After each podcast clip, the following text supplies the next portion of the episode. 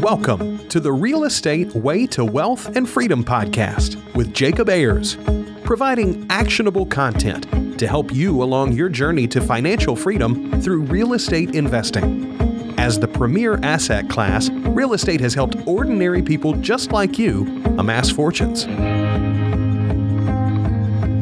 The benefits of passive income from real estate investing will allow you to live a life you want.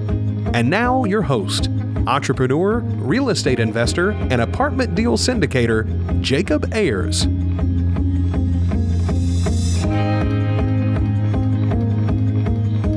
Hi, and welcome to the Real Estate Way to Wealth and Freedom podcast. Welcome back. I'm your host, Jacob Ayers. I'm really excited for today's topic, that is creative seller financing. Now, this is one of my favorite topics to discuss, and when you're talking about this, there is possibly no one better that knows the subject than today's guest, Bill Ham. He's a commercial airline pilot turned real estate investor, got his start buying a duplex and has scaled and grown his portfolio. He bought his first four hundred units without ever stepping foot in the bank. He's an author of Creative Cash. Welcome to the show, Bill Ham. I appreciate it. Thank you. Thanks for having me on. Yeah, thanks so much, Bill. Tell us a little bit about who you are, what you do, how you got your start in this real estate world.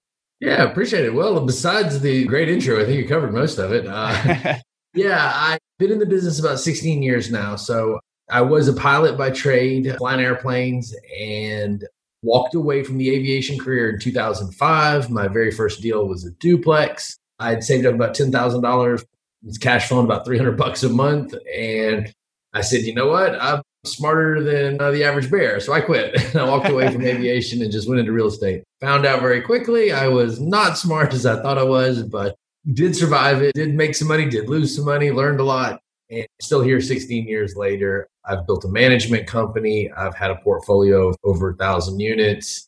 As you mentioned, the first four hundred units I was able to complete with some form of creative financing. It was either lease options, seller financing, credit cards, uh, you know, line of credit, you name it. I, I wound up doing it early on.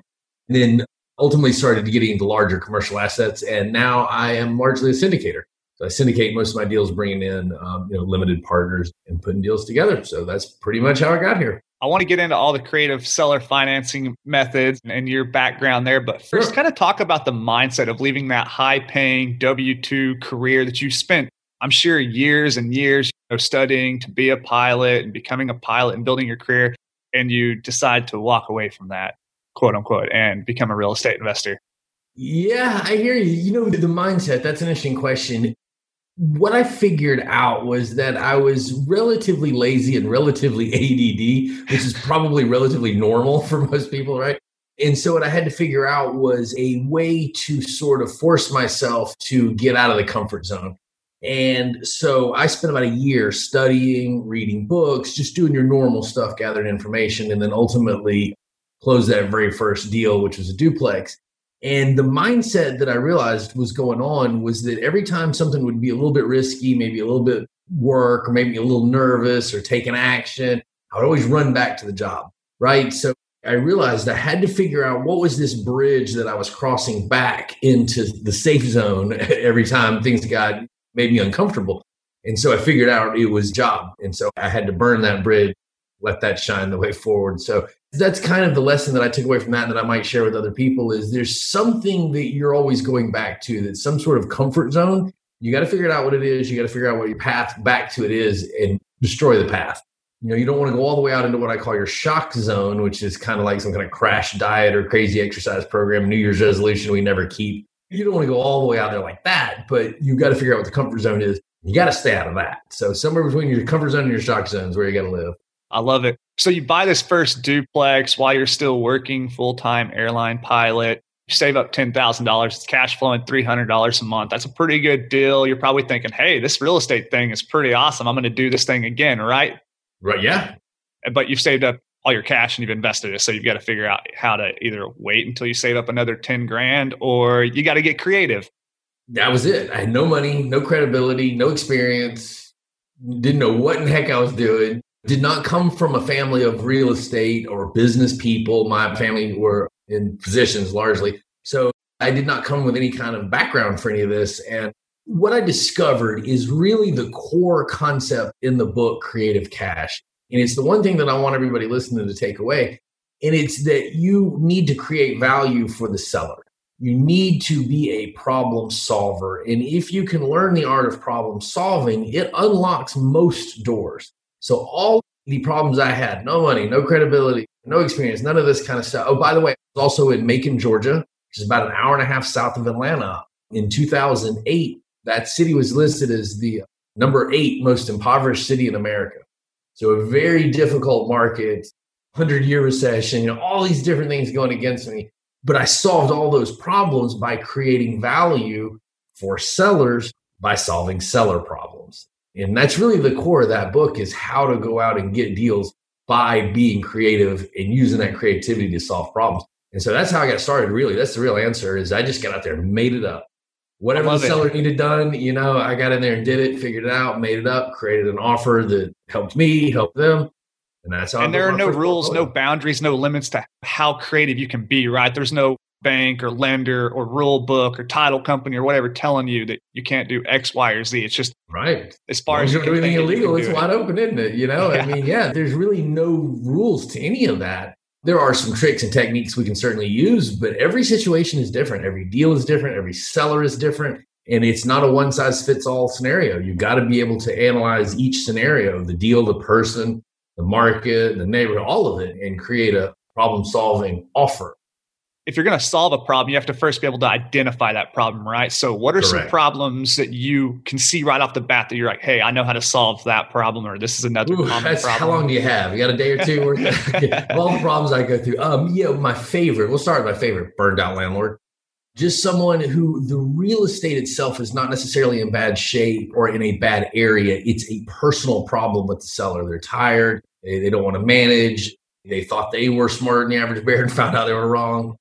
You know, a lot of professionals, white-collar professionals, find themselves in this situation. They think, oh, property management, that's easy. I can go out and buy this ten-unit, twenty-unit. I'll manage it myself, no problem. And they realize being a landlord is a lot more time-consuming than they realized, and now they're getting burned out, and they just don't want to deal with this thing anymore. That's my favorite problem to solve, because that means the real estate's in good shape. It's just a personal issue. The seller, lease option, master lease option, great scenario for that one.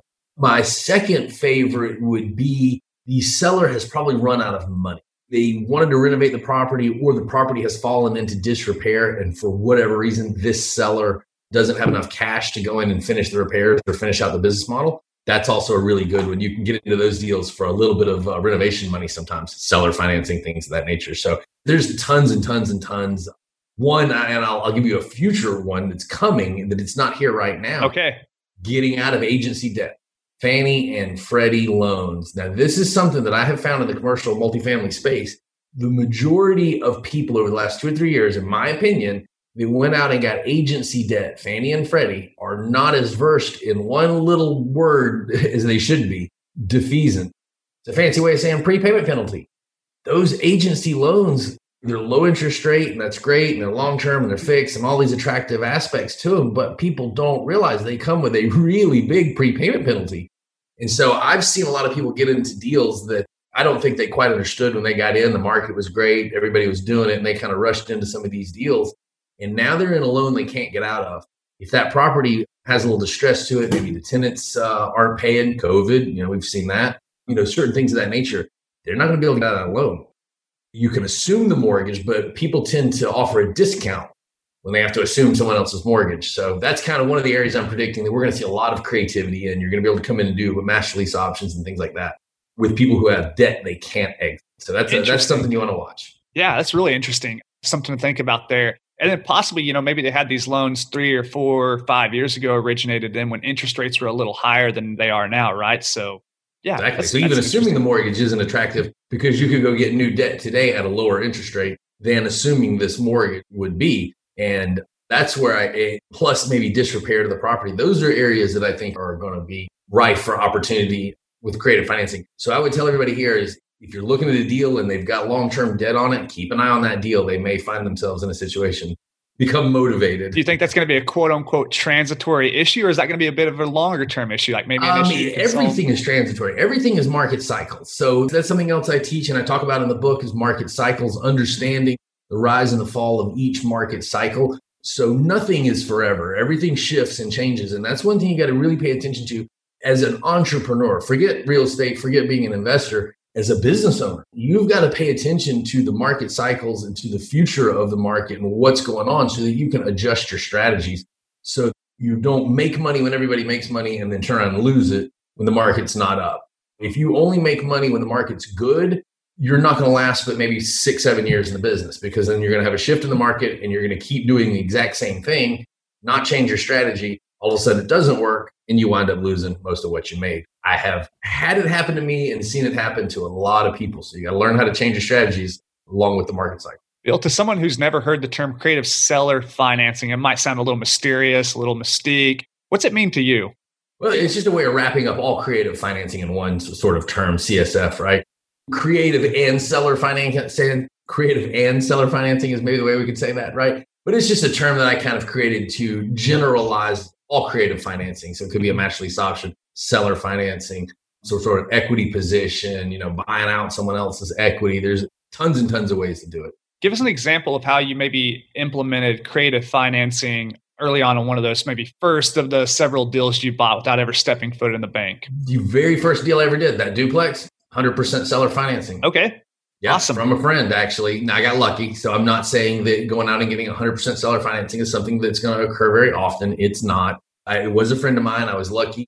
He gave me financing for enough time, the seasoning period, which means how long you have to own a property before you can refinance at the bank and refinance off of the new appraisal, not the original purchase price. Yeah, right? Right. The seasoning period. Now, back in the old days of real estate, back in two thousand five, that seasoning period could be as low as, say, ninety to one hundred eighty days okay. um, from purchase to refinance. Today, it's typically about a year to maybe eighteen months before you can refinance and the bank ignores the original purchase. That kind of de- is bank dependent, right? It is. It's lender and bank dependent. So there's no law there. I'm just saying rule of thumb, you should not be expecting to refinance something in ninety days and pull your money out. It's probably going to be a year to eighteen months. Back then, I was able to refinance within ninety days. And so all I had to do, there was nothing to pull out. All I had to do was refinance and pay off the seller financing. And I was able to do that. And uh, yeah, that's my very first deal. There was seller financing after that and some other deals, lease options. I started doing master lease options. Which Explain a master lease property. option, if you will. Yeah. It's there's no difference between a lease option and a master lease option except number of units. So if anybody's in single family or you've heard of a rent to own or lease option, it's the same thing, except when we're talking about multiple units, we just call it master lease option. That's the only difference. Okay. What it is, is a rent to own. So Jacob, I'll use you as an example. Let's say you have a property for sale and for some reason you're a burned out landlord. You just don't want to deal with it anymore. It's um, one hundred units, you know, and I come in and I say, okay, Jacob, I'll take over with a master lease option. It's two separate contracts. All right. The master lease allows me to rent the property from you with the right to sublet to the tenants. All right. So I just rented your one hundred unit apartment complex. I'm now renting it out to the tenants. That makes me the operator, the manager. I'm now in control of the property. I'm also in control of the cash flow. Second document is our option to purchase.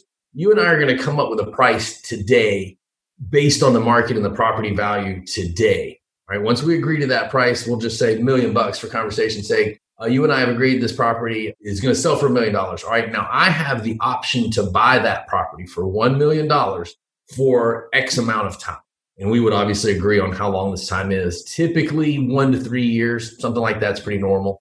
So, you know, let's just say that you and I have agreed to buy, I can buy the property for today and the next three years for one million dollars. Under the lease, what I want to do is to be able to go in there and straighten out the operations, do whatever it was you didn't or couldn't do operationally. Now I've got the property up and running. It's doing much better. It's cash flowing. The value, hopefully, has gone over the one million dollars option price. So now let's say the property's worth two million dollars. I still have the right to buy it from you at one million dollars.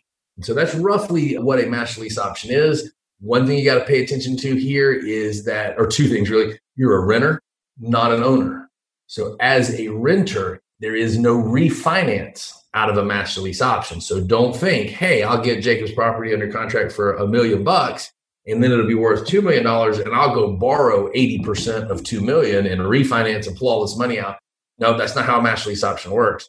You still have to buy the property. So when I exercise my option to purchase, I'm actually buying the property. So I am buying a property that's worth two million dollars bucks for one million dollars bucks, but I am still going to have to put down twenty percent on that million. So that's roughly how a lease option works. Now, if you want to do a refinance, that would be seller financing. That's different. Yeah, right. In some states, they call things a little bit differently. Sometimes in like different regions, it's, you hear it rent to own, you hear it lease option. Yeah, so it's just all those kind of terms wrapped into one. Yeah, and as long as you're business to business, L L C to L L C as an investor, there's really not many laws around this. When you start doing stuff like this for a homeowner, that's where you can get into legality. You, I don't know the law, and I don't want to quote the law, but I think you can only do several before you become considered a lender. So pay attention if you're doing sort of lease to own to end users. I believe there's some law there you want to kind of pay attention to. Business to business is pretty wide open. Bill, I want to read an excerpt from your book and, and get your okay. opinion on it. It's just real short. I think it's very first sentence in the introduction. It says, I can tell you everything you need to know in order to build a successful real estate business in one sentence. Here it is. Know the values of the assets in your market and analyze more deals than anyone else. I absolutely loved that. Can you kind of expand on it? Yeah, that's it. I mean, you know, you stop and think about it. Everything that anyone can ever tell you about real estate falls under that sentence. Know what stuff's worth, outpace the competition. That's it. You know, if you don't know the values in your area, how are you going to know if something's a good deal or not? You know, there's an old saying, money is made when the value is known. Money is lost and the value is unknown. Exactly. Now, I didn't make that up. But, you know, point being is like, if you don't know what something's worth, you won't be able to tell if it's a good deal or not. If you do know the values in your area, you will instantly be able to identify an asset selling for less than the market. And you'll be able to say, hey, that's it. That, you know, everything else sells at this and it's worth this. And this individual, for whatever reason, is selling it at this. That's a great price. Now that we have that skill set and we know our values in the market, all we got to do is just rinse and repeat faster than anybody else. Just look at more deals than the next person and you win. It's very simple, but that's everything anybody can ever tell you about real estate fits under one of those two things. You know what things are worth, work harder than your competition. When you're analyzing these deals and looking at the market and you're trying to figure out where are prime and ripe opportunities to implement creative financing, you kind of mentioned a few typical problems from the seller's end. How about from the property end? Are these going to be more distressed properties? Are these your class A high-rise apartment buildings? Are, you know, what are the kind of prime opportunities you've seen right, right for right for this? Typically. All right, well, so let's go this route. First off, it, it has to do with the seller. And like I tell people, a good deal is ninety percent seller, ten percent real estate. You can have the best deal in the whole wide world, real estate-wise, and if the seller's not willing to do business, you've got nothing, right? So it really starts with that seller. So creative financing is going to come in when a seller has a need that you can, can solve or has a problem that you can solve with a creative offer. All right, so we got to start and say, why would a seller have problems? Usually it's the property. I would say thirty, forty percent of the time, maybe it's on a personal level. As I said earlier, they're a burned out landlord. They're tired. They don't want to deal with it. They need maybe money or cash flow or who knows, whatever. So sometimes it's the seller, but I would say a good sixty, seventy percent of the time, the seller's problems are based on the property. Yeah, or Deferred the ma- property reflects the problem, right? Right. The property is the problem. Yeah, usually. You know, like I said, sometimes it can be personal, but yeah, usually it stems from the property. Aging asset is one. As a property gets older and, and there's capital expense needs, maybe the seller, what I find a lot of times, has sort of over-leveraged. They bought high. It's an older building. They really didn't calculate the expenses that are come, the capital expense needs coming, and they've collected all the cash flow, but they've ignored the infrastructure of the property. And so now there's one hundred thousand dollars, two hundred thousand dollars worth of work that needs to be done on this property, and there's no money laying around to do it. The property cash flows, but not two hundred grand a month, you know, and all of a sudden, you've got a big plumbing problem, a big roof problem. The city has said, hey, you need to fix X, Y, Z. You know, so those things can be very motivating for a seller. And then that's a great place to step in and say, hey, you know, I have the money you need to do these repairs. I'll stop you from going into foreclosure. I'll stop you from getting in trouble with the city in exchange for fill in the blank. Now, after reading your book, Bill, there was something a little eye-opening to me. And that was when I think of creative financing, seller financing, I usually think of those deals more applicable to single family, even very small multifamily, right? You're a distressed landlord, you're a tired landlord. the house on the wrong side of the tracks with the tall grass, right? But you've actually done large multifamily deals with creative financing. So maybe tell us about Absolutely. One of those larger deals. Yeah. The largest master lease option I did was one hundred eight units. I talk about that in the book. The largest seller financing I did was one hundred fifty-two units, where the seller actually had a little mortgage on the property. And I went out and did a full syndication. So I had a partner in that deal. We went out and we raised twenty percent down payment from limited partners. We were the general partners. And we took the investors' money, that twenty percent down payment allowed the seller to pay off their primary debt and therefore turn around and issue financing to us. So my first large seller financing deal, one hundred fifty-two units, and we had seller financing for two years with twenty percent down. Um, after that two years, we were able to refinance into a Fannie Mae loan, a long-term ten-year Fannie Mae loan, and been cash flowing ever since. And interesting is, as we're doing this recording, I am literally waiting on the closing for that property. We're selling it. I've owned it for almost ten years. Again, first two years for seller financing was an excellent deal. And now we're exiting and at a very profitable level. I'll say that now almost ten years later. So yeah, really cool. I've done a lot of big deals, a lot of large stuff. Yeah, don't think that size of the property has anything to do with it. It absolutely does not. It doesn't matter if it's houses. It doesn't matter what kind of real estate. It doesn't matter if it's storage or hotels or apartments or whatever.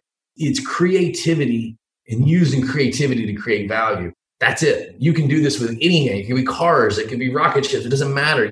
It's nothing to do with real estate. It's business. And that's what creative financing is for. But let me point something out. Creative financing isn't a, what I don't want anybody to think is that this is a one-stop shop, lease option deals. I'm going to go out and only do seller financing deals. No, no, no. That's not how this works. Creative financing is just meant to increase probability. That's it. You know, if you're analyzing deals and you come across a deal and you can go get a loan from the bank and put down twenty, twenty-five percent and get a loan and buy the property, you should. It's when you analyze the deal and that scenario doesn't work. Property won't qualify for the loan, or it's distressed, or whatever the case. That's when you come in with creative financing. So it's just a way to increase the probability. It's extra tools in the toolbox. It's oh, I was just going to say that. In the toolbox. That's where I see a lot of people get wrong, get off track with that. And they go around seeking out lease options or seeking out seller financing. And the problem with doing that, it comes off as you can't close. It comes off as you don't have any money. Yeah. It comes off as you may be broke. And so if you're dealing with a savvy seller or a realtor, that may be a turnoff. So you don't ever want to go out and, and start asking for seller financing or asking for lease options. You only offer it when you realize it's the solution to a problem. So how do you creatively propose seller financing, let's say, without trying to come off like inexperienced or you're broke or whatever? Yeah, good question. What you want to do, I tell this story occasionally. And listeners, you may have heard this one, but this is what I call the ugly baby syndrome, all right? Everyone thinks, everybody that has a kid thinks their kid's, right? Everyone loves their baby. Everyone thinks their children's cutest in the world. But there's some ugly people in the world. Somebody was wrong, right? Somebody somewhere was wrong about their kid. Just saying. So I'm sure it's not your child if you're listening, but point being. So this is what I call the ugly baby syndrome, right? You have a seller who has a problem, but they don't know it. And you've got to educate the seller that their kid is not as cute as they think. Because what I've also found is that every seller thinks their real estate is the best real estate in the world. And that's why I'm making the analogy here is that the sellers all believe their real estate's the best. And that's why they want the highest price. And it's amazing. But we all know there's some junk real estate out there. We all know there's some distressed assets, kind of like the ugly babies, right?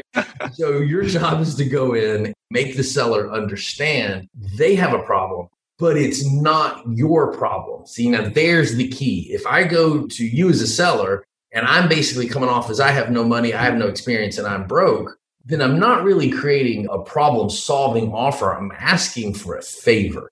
That we do not want to do. So I've got to sit down and say, okay, Jacob, your deal, uh, you know, I love you. It's great. You know, I love the property, love the price. But you know what? Your income isn't quite good enough for that price. I think it is. But you know what? The bank over here, this evil bank, and I always play that good cop, bad cop. Yeah, yeah. Bank. I always blame the lender. You know, I'd love to buy the property for this price, but dang lender, man, they said that the debt service ratio has to be one point two or ah, one point two five. Yeah. Gosh, I look at your deal and it's one point one. You know, that's so what do I do? How do I fix it? See what I'm doing here? I'm telling you, hey, you got a problem. Your kid's not as cute as you think, but I'm not doing it in an offensive way. And I'm not doing it in a way that makes me seem like I'm the problem. You know, so I'm saying, all right, so since this property won't qualify for a loan, by the way, that's not a me problem. That's an every buyer that walks in the door problem. Mm-hmm. The property's income is too low to the purchase price. Hey, I got an idea. What if we did, there's your offer, master lease options, seller financing, whatever you think fixes that seller's interest or problems right there is then when you bring it in. I can give you a shortcut. If they have a mortgage, can't do seller financing. You can't give interest you don't have. So if people do it, and what they call a subject to or a wrap, and that, I don't like those deals, but that's basically where you just make the bank payment for the seller and we just don't tell the bank. I don't think that's a good idea. I think when the seller has a, an underlying mortgage, you do a master lease option, but at the same time, you get permission from the lender to do it so that you don't violate any loan. But if the seller has one hundred percent equity, no mortgage, then do a lease option, do seller financing. So seller financing is always a stronger position, but that's kind of roughly how you have to start making those offers. It's what I call the SPY technique, you know, and, and this is in the book, and it's seller, property, you, S P Y. That's an acronym. And I created that acronym to remind us that we start with the analysis by looking at what the seller wants, what's the seller's problems. You know, am I sol- does this offer solve for the seller? Okay, next, we look at the property. Okay, is my offer fixing the issues with the property? Lastly, is this offer good for me? Does it solve my problem? What I realized by teaching this for over ten years now, since the last recession, what I have found is that people are typically unsuccessful with creative financing. It's because they're reversing that, that model. They're thinking, me, me, me. What's good for me? Does this offer? I have no money. I have no experience. Is this good for me? Oh, yeah. Let me look at the property. And then it's almost like an afterthought, the seller. And so that's why you got to go seller, property, you in that order. And you'll yeah, increase your offer. I think in that order, right, you have to really prioritize relationships. And it's not so much the numbers at that point. It's not so much where's the deal at or what are the numbers on it. It's like, first off, let's dig into the kind of interpersonal relationship of that seller. You got to kind of get to know that person, right? And that's a hard thing to do from a shotgun approach where you've got to talk to one hundred sellers to make offers on fifty to buy one, right? Yeah, I didn't say it was easy. Yeah. You know, and what I have found is typically when you're just using traditional financing, you will close about one in eighty deals that you analyze. You know, I mean, the eighty deals that hit your desk, you go through the numbers, you crunch the deal. About one of those, you're going to get all the way through the loan, all the way through the process with traditional financing. When you add in creative financing, you might be bringing that number up to five or seven out of eighty. You know what I'm saying? So it's not like we're every deal is a good deal all of a sudden. That's not how this works. It's just increasing probability. Remember, just because you can get creative financing doesn't mean you should. There are a lot of properties out there that are simply bad deals. They're in bad neighborhoods. They're distressed. They've got infrastructure problems. You know, who knows? In, in a terrible example, but look at this property that collapsed in Miami. There was no seller financing or lease option that would have ever been a good idea on something that was literally about to fall down and kill everyone. So be careful about the deal. Don't let creative or seller financing get you into a deal you shouldn't be in. So be careful with that. It still has to be a good deal. Don't force anything. Yeah, really good points there. Like you said, like, you know, it could be the worst property in the world or the best property in the world. And if you don't approach it the right way, then it's not going to happen, yeah. right? So yeah. let's talk creative about- financing makes a, a good deal better. It does not make bad deals good deals. So be careful with that. There you go. Let's talk about advantages from both the buyer and the seller real quickly. Let's start with the buyer. Why? I think it's pretty obvious. Like the first thing that comes to mind is low or no down payment, right? That's a pretty big advantage possibly in using creative financing, but there's others. Talk about from the buyer side why it might be advantageous to implement this strategy. Yeah, tax uh, hit number one. So specifically with seller financing, if they have full equity in the deal and they're going to sell, they're going to take a large capital gains hit on the sale. So this is a way that they could create a mortgage and annuity basically and generate a stream of revenue for themselves. So if a seller really doesn't have a great need for the chunk of liquidity that will come from the sale, but they do have a need for the revenue stream that uh, equity created, then seller financing is a great one because they can continue to have a revenue stream and only pay taxes on the gains or the interest without losing a big chunk or having to redeploy all of that capital. As funny as it sounds, having money can actually be a problem. That's a rich person's problem, I'll be the first to admit, but when someone is all sells a property and they're handed millions of dollars, they got to do something with it. Yeah. And just sticking it in a checking account is not a great thing to do with a whole lot of cash. It's not really earning any money. So when a seller sells, they typically now have the problem of redeploying that capital. And if that is the number one reason that a lot of times sellers won't sell. They say, sure, if I sell this to you, what am I going to do with the money? I can't turn around and buy anything else. And so this is a solution to that argument. It's like, hey, you don't actually have to sell and redeploy the capital. You'll just create this. That's one answer. Number two, then that's something they can also leave to family members. You know, a lot of people like to talk about legacy wealth and leaving family members, you know, real estate and portfolio and all these sorts of things. But what I've found is that doesn't actually work as well as you might think. Your kids might not necessarily want to be landlords. You did, but maybe they don't. Maybe they're not in business. Maybe they're not cut out for that, you know? And so in a lot of cases, it's easier to sort of leave a revenue stream to someone than the actual property that has to be dealt with and managed, mm. you know, tenants and so forth and so on. So those are all reasons that you might want to do it. Tax avoidance, again, burned out, uh, don't want to deal with it anymore. They don't have enough cash to actually do the repairs. That's one tip there. If you can go get seller financing, what I love to do is to try and swap out down payment money with repair money. Yeah. Right. So if Jacob, you got a deal and you say, hey, it's a million bucks and I need two hundred thousand dollars down, and I go over there and find one hundred thousand dollars worth of work to do on the property, I'm going to come back to you and say, hey, listen, I'll give you one hundred thousand dollars down and I'll do one hundred thousand dollars worth of work to your property. Worst case scenario, you take the property back. Hey, look, it's in better shape. So that's kind of a way that I like to, to limit the amount of capital. I don't want to have to put down two hundred grand with you and then go find another one hundred grand to fix up your property. That's getting heavy. So I always try and swap out repair costs with down payment.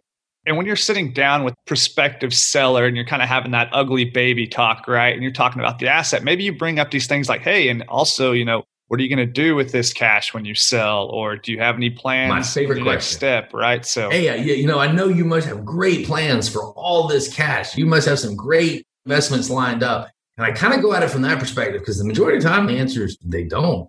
And as soon as you start pointing that out, they go, oh, yeah, gosh, what am I going to do with all this money? Oh, and you go, oh, well, how about, you know, so, yeah, it's like that. I always kind of go into that. I go, you must be going to Hawaii, right? You must have some huge plans for all this money I'm giving you. yeah, yeah, yeah. Interesting. Now, how about from the buyer's perspective, Bill? I mean, I think it's pretty obvious, you know, one of the main goals of an investor is to put little down payment sometimes. But are there any other advantages that you might see from an investor perspective? There are. And now we're going into a slightly different subject, something that I am predicting. I've mentioned this in the Creative Cash book, and something that I am predicting to occur in the future market is what I'm calling the CapEx tsunami. It's the capital expense tsunami. And what I'm talking about is aging buildings. America is in a new paradigm where if you really stop and look, and I've started to kind of do a study of this, if you really stop and look at the majority of our affordable housing, it's apartments that are what we call organic affordable housing, all right? Affordable housing is technically built. L I H T C, low-income housing tax credits, it's built. The government gives you tax credits. You keep the rents low. When a property gets older and it becomes affordable through age, that's what we call organic affordable housing. Yeah. And there, the majority of our affordable housing in America is of the organic category, which really is a polite way of saying old as hell. You know, the majority of our affordable housing in America is old as hell. And so the problem is that these buildings, again, a terrible example, but look at this property in Miami that collapsed. A lot of assets in America are really starting to reach an age of physical obsolescence. The study that I've done is to really stop and look at how many, when did our affordable housing product really start to get built? Late fifties, early sixties is when we really start to see the majority of the large pine frame construction apartments being built. Sort of prior to World War Two, prior to baby boomer era, they were still doing brownstones, a lot of brick construction, a lot of the buildings like you see in New York. We didn't see the cardinal construction and pine frame and mass build kind of things until sixties and then really getting heavy in the seventies, maybe up to the early eighties. Those properties are reaching an age of great risk. You know, you go and buy that old property and you think it's going to cash flow, but then all of a sudden all the plumbing is falling apart or the roofs all have to be replaced and there's foundation issues, God forbid. And uh, oh, and then here comes the city and here comes code enforcement and they're not asking, they're telling you're going to fix this and this and this and this. That's where creative financing is going to be of great value to the buyers. Also, exactly. Help us deal with these older buildings without having to go take on new debt ourselves. which is the risk. And that's what I want everybody to avoid, is going and taking on risky mortgages on older, risky properties. That's a mistake. So, you know, be careful of older buildings until we can start getting some creative financing in there. That's going to be the real value for buyers going forward. And there's a lot of products, a lot of apartments in America that fit the description I just gave. You mentioned earlier in the conversation the term defeasance, also known as prepayment penalty. Describe kind of the risk there and what you see and exactly what that means. Yeah. So when you go and get agency debt, which is our government-sponsored enterprises, which just is a fancy way of saying Fannie and Freddie, right? Mm-hmm. Long story, and you can look this up. I won't bore you too much, but it's called commercial mortgage-backed security, or C M B S. Fannie and Freddie don't really create mortgages. They buy them, they bundle them up, and then they sell them as uh, shares of a bundle on the back market, right? So you can go and buy a cut of these pile of mortgages, and that's your C M B S. If you pay off a mortgage early, you're taking that mortgage out of that pool and you're shorting the end buyer of those shares. And so Fannie and Freddie say, not a problem. You can pay your mortgage off early.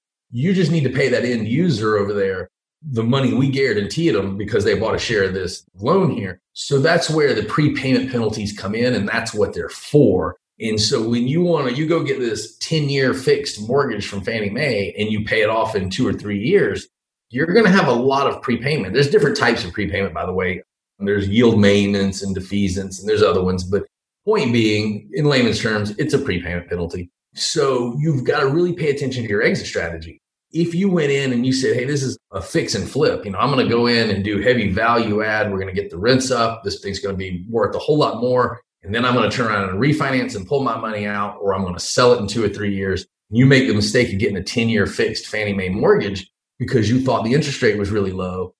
You're going to get clobbered when you try and sell that property. You're probably not going to make any money and or not be able to sell because of that big old prepayment penalty. And don't think Fannie or Freddie are your friends. They will not negotiate. They will not let you out of the prepayment penalty. If you, that asset isn't working and the tenants aren't paying, all of a sudden it becomes distressed and you think, well, gosh, I'll just go over to Fannie Mae and get them to drop the prepayment penalty and then I can sell the property and get out of here. They'll foreclose on you before they allow you out of that prepayment. Let me be real clear on that. So that's where I think a lot of people have gotten into older buildings with long-term fixed debt. You know, they're going to have a hard time getting out of that deal here in the next couple of years. It creates a long-term hold, five, seven years. You know, and if you own a building for five or seven years, that's plenty of time for some capital expenses. To Stuff's going to break in there. You're going to have to Stuff's replace. Stuff's going to break, yeah, exactly. Yeah. Oh, and now if your property was built in nineteen sixty-two, I guarantee you some stuff's going to break. And if you overpaid for that old building, that's where you're going to get in trouble. And that's where I'm saying, hey, be careful, America. The C space, the affordable housing space, is very inflated right now. The prices are very inflated. The returns are very low. And those buildings are getting old. That's why I wrote the book. And that's why I actually brought the book out now, because I think from today over the next three to four years, we're going to really see the advent and the use of creative financing. So that's why you want to get it now. You want to study techniques now. They've not been that prevalent over the last five to seven years. Why? The market's been good. The market's been going up. Everybody can just sell. Going forward, I think you're going to see that shift heavily. Not prices are not going to come down. Don't, don't get me wrong. It's not going to be a, a price crash. It's not that.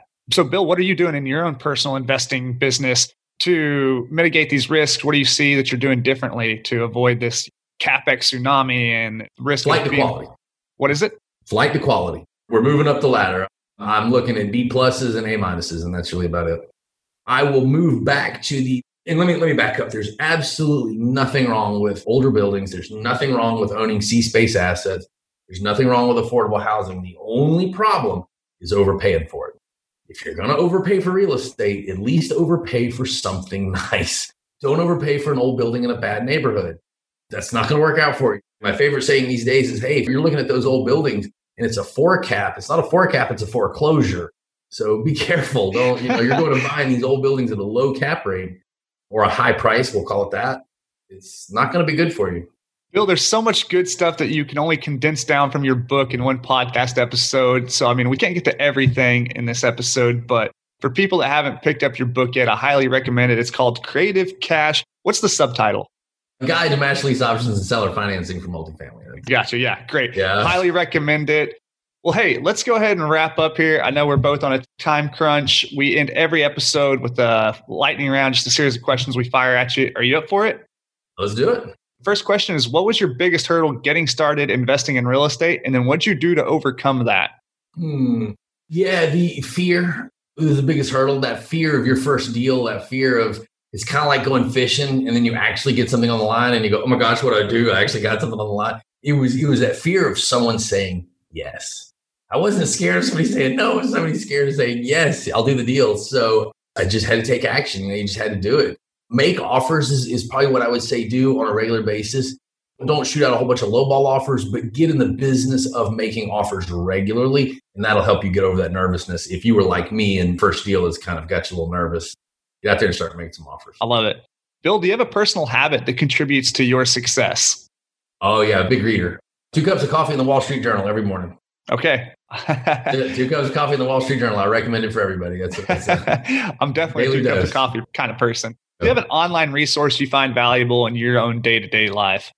Online resource I find valuable. You know, honestly, these days, I've actually been on uh, Clubhouse a lot more lately. I'm not really pitching that app particularly, but I like the app. I've been on Clubhouse a lot.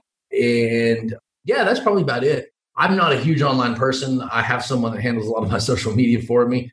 But yeah, Clubhouse has been good. Yeah, I can't really think of anything one particular. Yeah, that's good.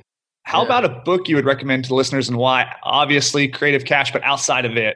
Yeah, outside of that. Well, here, it's funny you ask it. I did not know he was going to ask that question. So these are actually my two favorite books, The Prince by Machiavelli and Sun Tzu, Art of War. They sit on my desk at all times. I strongly recommend these two books, The Prince by Machiavelli, if you didn't read it in high school, and even if you did, reread it. But reread this book, and instead of thinking about it like he's talking about a nation or a country, think of it in the terms of business. So read this and think about he's talking to a manager, not to a prince or a king. Okay. And you a ton of information. And same thing, Sun Tzu, Art of War, exact same thing. Now, there's been a million books written on that, on how to use that for business and translations, this, that, and the other.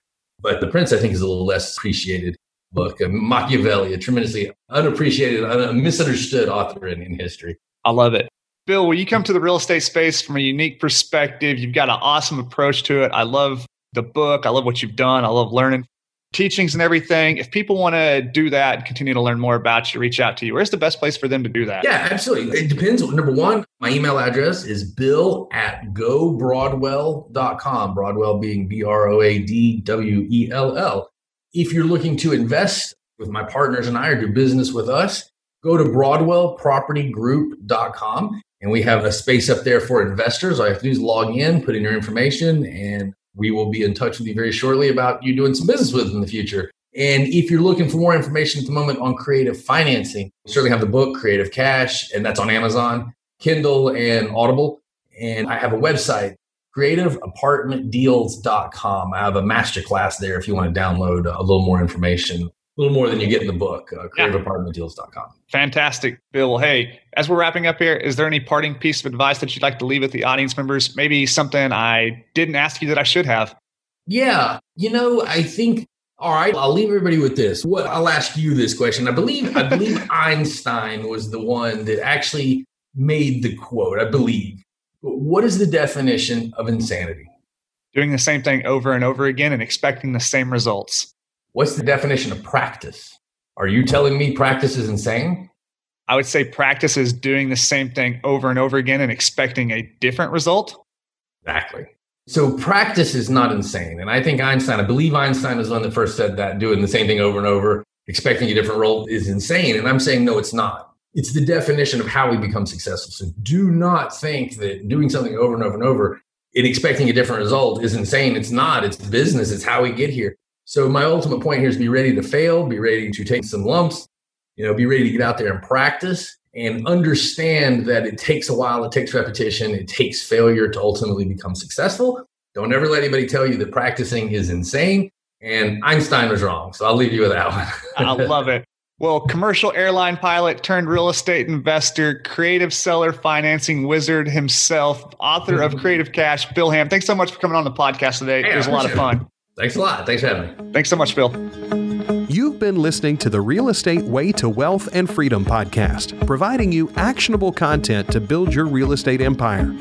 Nothing on this show should be considered specific, personal, or professional advice. Please consult an appropriate tax, legal, real estate, financial, or business professional for personal advice. The opinions of guests are their own. Information is not guaranteed. All investment strategies have a potential for profit or loss. The host is operating on behalf of the Real Estate Way to Wealth and Freedom, L L C, exclusively.